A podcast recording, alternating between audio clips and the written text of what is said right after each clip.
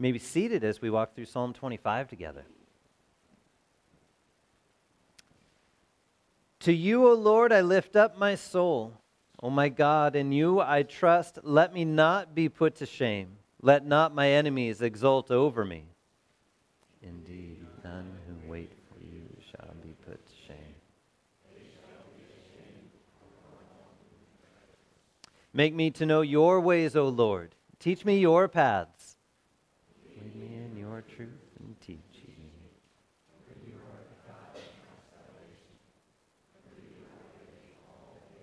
Remember your mercy, O Lord, and your steadfast love, for they have been from of old.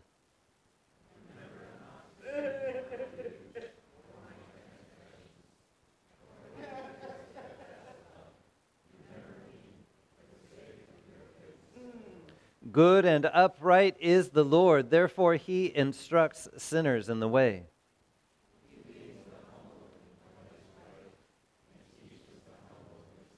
All the paths of the Lord are steadfast love and faithfulness for those who keep his covenants and his testimonies.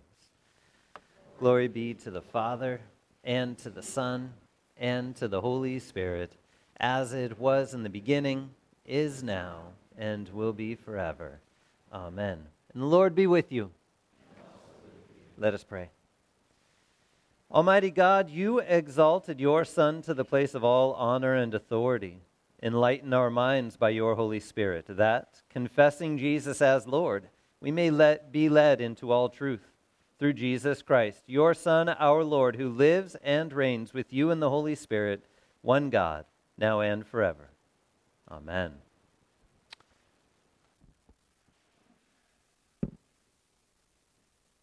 Good morning. Our Old Testament reading today is found from the prophet Ezekiel, chapter 18, verses 1 through 4, and then continuing on 25 through 32.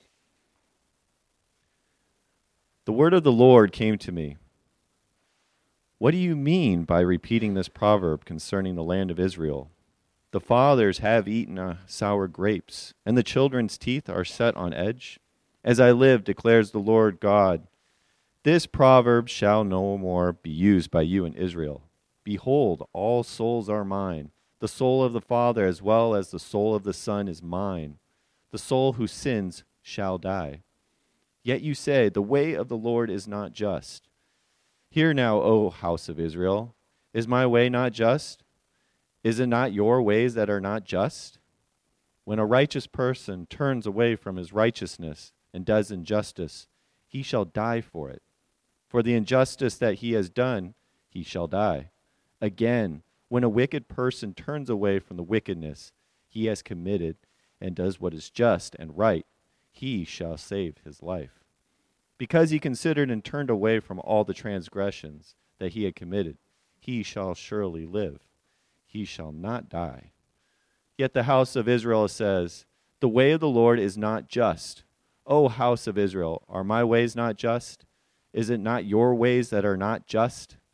Therefore I will judge you, O house of Israel, every one according to his ways, declares the Lord God. Repent and turn from all your transgressions, lest iniquity be your ruin. Cast away from you all the transgressions that you have committed, and make yourselves a new heart and a new spirit. Why will you die, O house of, of Israel? For I have no pleasure in the death of anyone, declares the Lord God. So turn and live. This is the word of the Lord.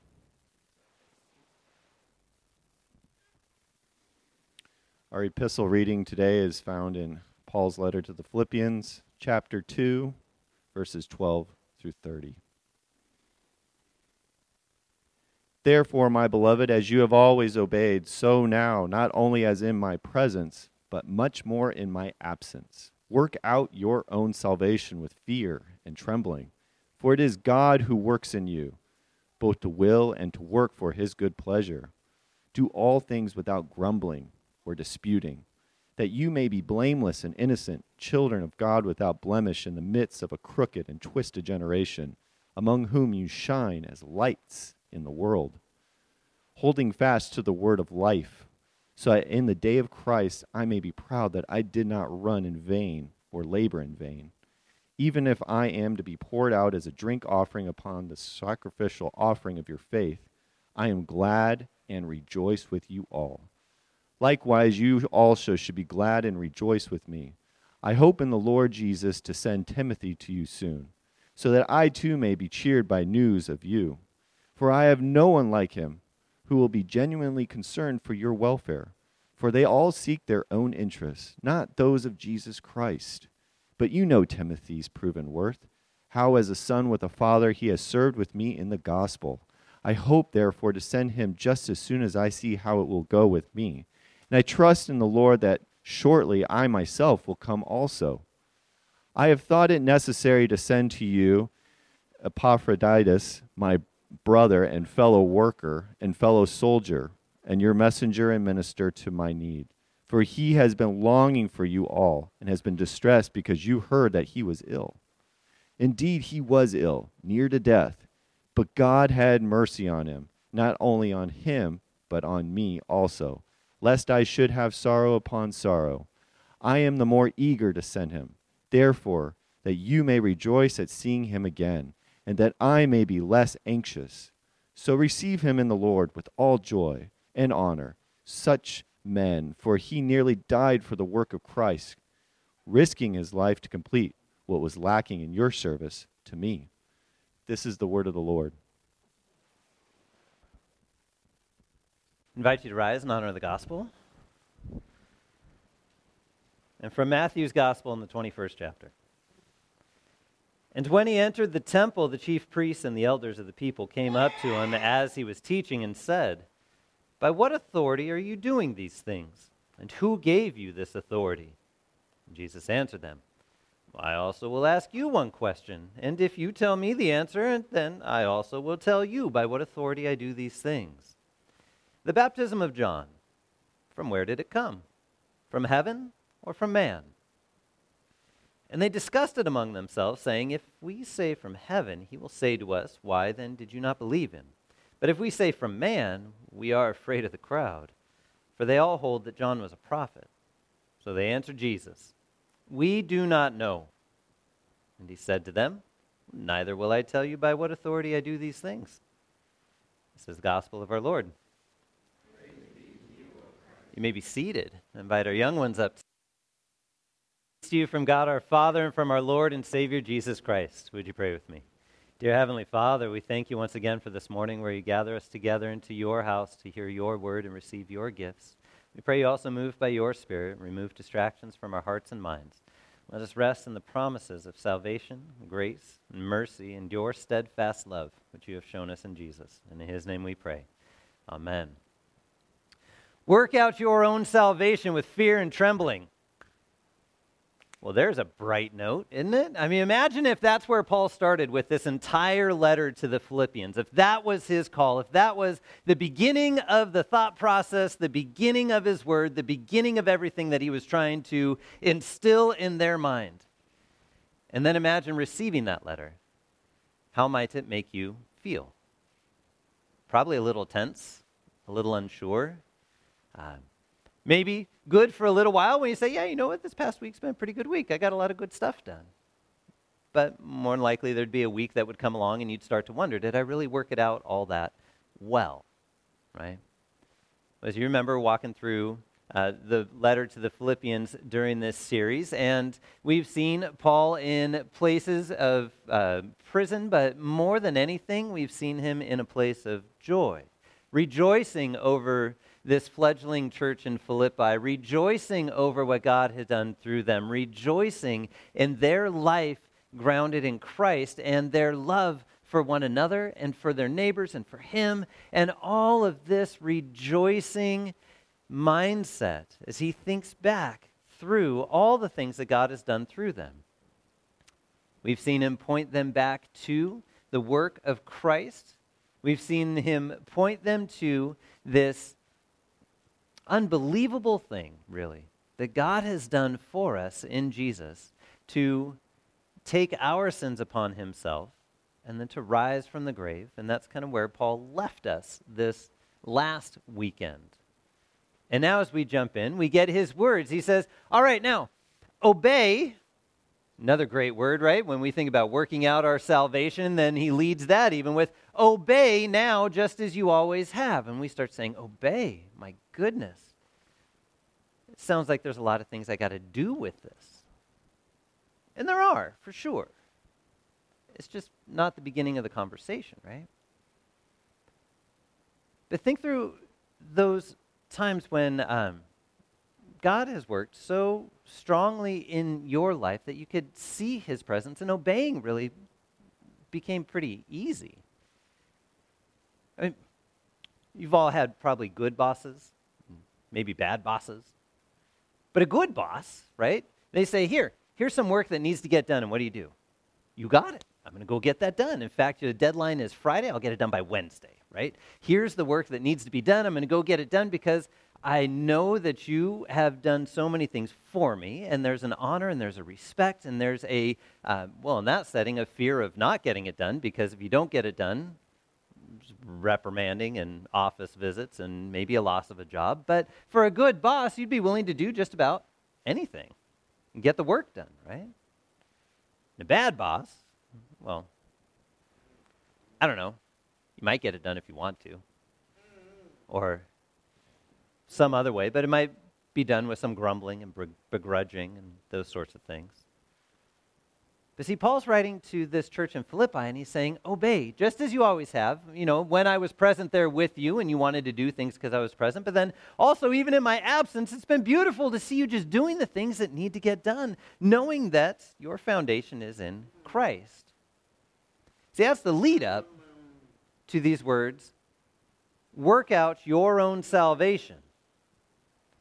See, if we had to work out our own salvation from our own standpoints, well, that would be pretty scary. I mean, if we were there saying, all right, all of my salvation is dependent upon the works that I have done, well, that'd be a troublesome place. Because there'd be some good things you'd be able to lift up, but are they perfect things? Are they done absolutely perfectly? Was everything that needed to be done done? See, we'd only really be able to lift up the things that we knew about, and yet there might be a lot of things that were left undone, like we said in our confession, that we confess our sins for, the things we've done and the things left undone. Well, how do you know what's left undone? Sometimes you don't. And that gets a little scary, right? If that's where we were left to work out our own salvation. And then to work out your own salvation with fear and trembling. Wow. Something to worry about, right? But this fear and trembling part is kind of an interesting phrase as well. There should absolutely be an honor and a fear of God. Why? Because He is the one who created everything. He is the one that is above all things. He is the one that has so much more control and power over everything that we should be awestruck at His presence right? If we weren't awestruck at our God and more awestruck in ourselves, then uh, that would be a pretty small God, really. But to work out our salvation with fear and trembling. I remember one of my friends in culinary school, his name's David. He's since died. He's with our Lord now. He actually didn't believe in culinary school. He didn't believe in God during culinary school. He believed in culinary school. We were there together. But he didn't believe in God while we were in culinary school. And it was a weekend that was coming up, a fun weekend uh, that we were all preparing for, trying to get things done because Julia Child was coming to the culinary school. Pretty big name in the cooking world. You've probably heard of her. Uh, and as we were going, he started to like shake. And it wasn't just because the Red Bulls that he would drink all the time, but he actually started to like tremble and shake because we were prepping a dinner for Julia Child. And I was like, that's cool. All right. You know, I didn't get to go see her at all. I was just back in the kitchen. He actually got to take some of the food out and serve her. And the weight of that moment and the weight of everything that was going on in that moment made him physically shake. It was really quite interesting to watch. To see him not only prepare the food, but then also get that food and go take it to her and the nerves that were there, the excitement that was there. It wasn't just a fear of, oh my goodness, what's she going to say, but um, more of a moment of, Look at whose presence I get to go walk into. Have you ever been in a spot like that at all? Like someone you've really looked up to in life, and all of a sudden they're going to sit with you for a little while. You just get excited. Or tell a little kid that you're going somewhere special. What's on their mind 24 7 as the weeks go on? That one thing. It wouldn't matter that they have to go to school all the way up until that time and obey now as they always have been and keep going, but they would have this one thing on their mind that they are so excited about, telling all their friends about, and super just nervous and excited, right? A trembling of excitement. Paul's calling the Philippians to work out their salvation, do the things that God has given them to do with fear and trembling, knowing who it is that has given them the work to do, but also the excitement in order to do the work for Him for the benefit of the people that are around us. Work out your own salvation in fear and trembling. Why? For it is God who is in you, both to will and to work to do it. It's pretty easy from time to time to forget about the fact that God is present with you 24 7. That God is present with you outside of Sunday morning. That God is present with you, giving you things to do for the benefit of the folks around you, but handing it over to you so that you can go get work done, so that you can go take care of the folks around, so that you can do these things that He has called you to do with an excitement and a joy because it's God who's with you. In case you're wondering, God's way bigger than Julia Child. And that excitement, though, was a beautiful thing to see change in David's mind, my friend. After graduation, after that was all done, many years later, we had parted ways. And then as life went on, he had become sick and I started to see a change in what he would write and how we, he would talk. And when we would talk on the phone, it was no longer simply an excitement about the food career and those kind of things, but it was an excitement about his Savior. It was an excitement about his Lord. And there was a fear there. A fear that there was way too much life ahead of time that would knock him out of the running, right? That he wouldn't actually be saved, that he wouldn't actually be forgiven, that there was just way too many things done. And so there was a deep rooted fear that was there, yet there was a trembling of an excitement of knowing that what Christ had done on his behalf forgave him of all those things. There was a huge wrestling in his heart in those later days. But that same excitement, that was there that I saw when he went to go take food over to Julia Child was the same excitement I heard in his voice as he was getting sicker and sicker and knew that his Lord was there knew that it was him who had worked out his salvation, knew that it was Jesus himself that was not only present with him in the hospital rooms, but would be present there to welcome him into heaven, knew that it was him that was there that was giving him words to say to family and friends as he would speak to them about this Lord and Savior, knew that it was Christ who had worked it all out. That it wasn't upon his hands or upon his mind or upon his ability to conjure up his own faith in order to work it out and obey all on his own, but that it was God who was both in him to will and to work, to do the things that would glorify our Heavenly Father. Man, that kind of excitement, that kind of fear and trembling is something that I know you've all walked through at some point in time. There's doubts, there's wonders. We, we try to figure out whether or not it is something that we have done that has just crossed the boundary and way too much for God to forgive anymore. As Satan brings up things from either our past or even things in the present. Yet we need to hear Paul's words again to know that everything that God has done for us has been worked out in Christ. That was the whole beginning of the book. The whole first chapter and the beginning of the second chapter is pointing us back to Jesus, this man who came down into a broken world to take upon himself that very brokenness, bury it, and rise again to make things whole again and hand over that whole relationship to you so that you would have a fixed relationship before the Father.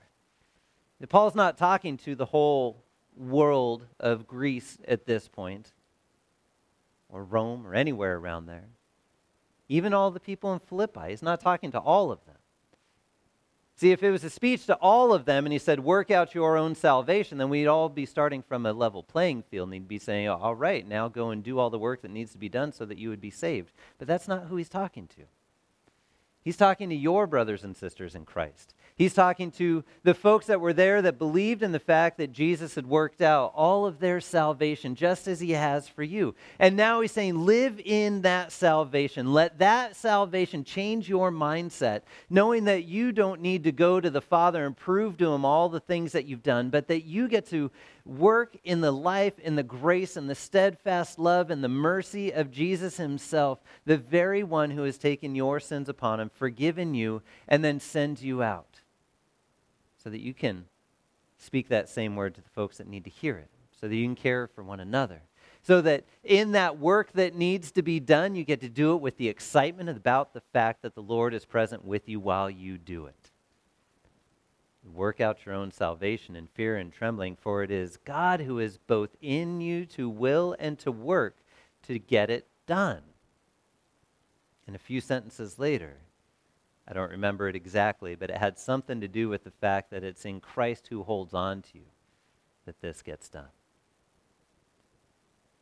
See, as much as we look at the works that we need to do, we need to remember that in all that Christ has done for you, he never lets go of you, continues to be present with you, continues to lift you up. And in the times where we may want to grumble and complain about those things, Paul encourages us once again. He goes, Don't, no, Stop the grumbling.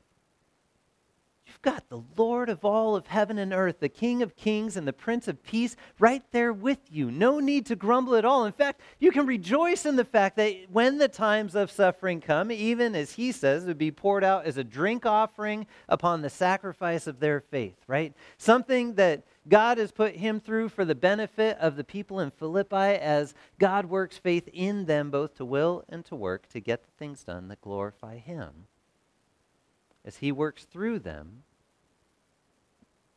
and points them back to their own salvation in Christ, as well as speak those words of salvation to others. And He says, in the middle of all of that, no grumbling's necessary.